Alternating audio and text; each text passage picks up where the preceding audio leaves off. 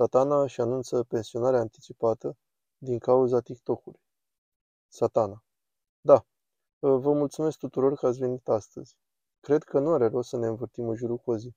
Astăzi va fi ultima mea zi în această poziție de prinț al întunericului, stăpân al demonilor, ispititor al umanității și arhicunoscutul dușman al lui uh, Dumnezeu. Da, da, știu. Și probabil că e un șoc pentru unii dintre voi și, sincer, a fost un mare șoc și pentru mine. Am crezut că voi face asta pentru totdeauna, dar am aflat că serviciile mele nu mai sunt necesare mulțumită TikTok-ului. Am deschis aplicația zilele trecute și, ei bine, între socialism, atacurile asupra creștinismului și twerking, mi-am dat seama că munca mea aici s-a terminat. Acum, o mulțime de oameni cred că eu am inventat TikTok-ul, dar chiar nu pot să-mi asum meritul. Totul a fost făcut de China și președintele Xi. Un geniu total. Sunt un mare admirator al muncii sale. Cred că se poate spune că eu am inventat comunismul și apoi China comunistă a venit cu TikTok. Deci da, poate că aș putea lua doar puțin credit pentru asta, doar că nu sunt eu genul acela de tip. Eu sunt doar incredibil de smerit. Reporter. Ce fel de conținut ați văzut pe TikTok care v-a făcut să realizați că nu mai e nevoie de dumneavoastră? Satana. O, oh, da, da, e o întrebare bună. Atât de multe, foarte mult. Sincer, am fost puțin scârbit de toată chestia asta. Și sunt o mulțime de lucruri acolo total nebunești. Totul merge prea departe, chiar și pentru mine. Să vedem. Este chestia cu capcana setei, chestiile alea despre cum nu ar trebui să te străduiești mult să te căsătorești. Omule, am încercat să distrug civilizația occidentală de ani de zile, fără succes.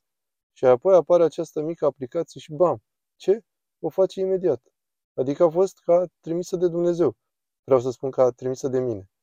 A, și fraierii ei laudă pe Bin Laden. Pentru numele lui Dumnezeu. O, omule. Sunt unii care au postat un video. Așteaptă. Oh my god, nu o să-ți vină să crezi. Sau un tip enervant care râdea de videourile lui Chris Farley sau ceva de genul și strica totul. Haha, clasic, e clasic. Reporter. Ai de gând să nu mai fi diavolul?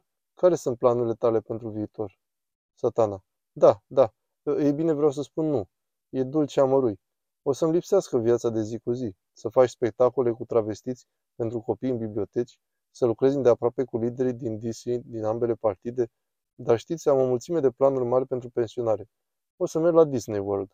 Am făcut multe lucruri bune acolo. Ar fi frumos să mă plin cu ceștile, de exemplu, în loc de, știi tu, chestiile de îngrijire pedofilă. Royal Caribbean lansează o nouă croazieră pe tema Taylor Swift în acest an. Sună ca un adevărat iad. Abia aștept. Dar probabil că voi prinde YouTube la The Sphere, da. Reporter. Este YouTube satanic? Satana. Ce? Nu. Sunt pur și simplu îngrozitori. Putem să dăm pentru TikTok o rundă de aplauze, vă rog? Putem măcar? Vă mulțumesc. E minunat. Kit Olbermann, Taylor Lawrence, mă bucur să vă văd.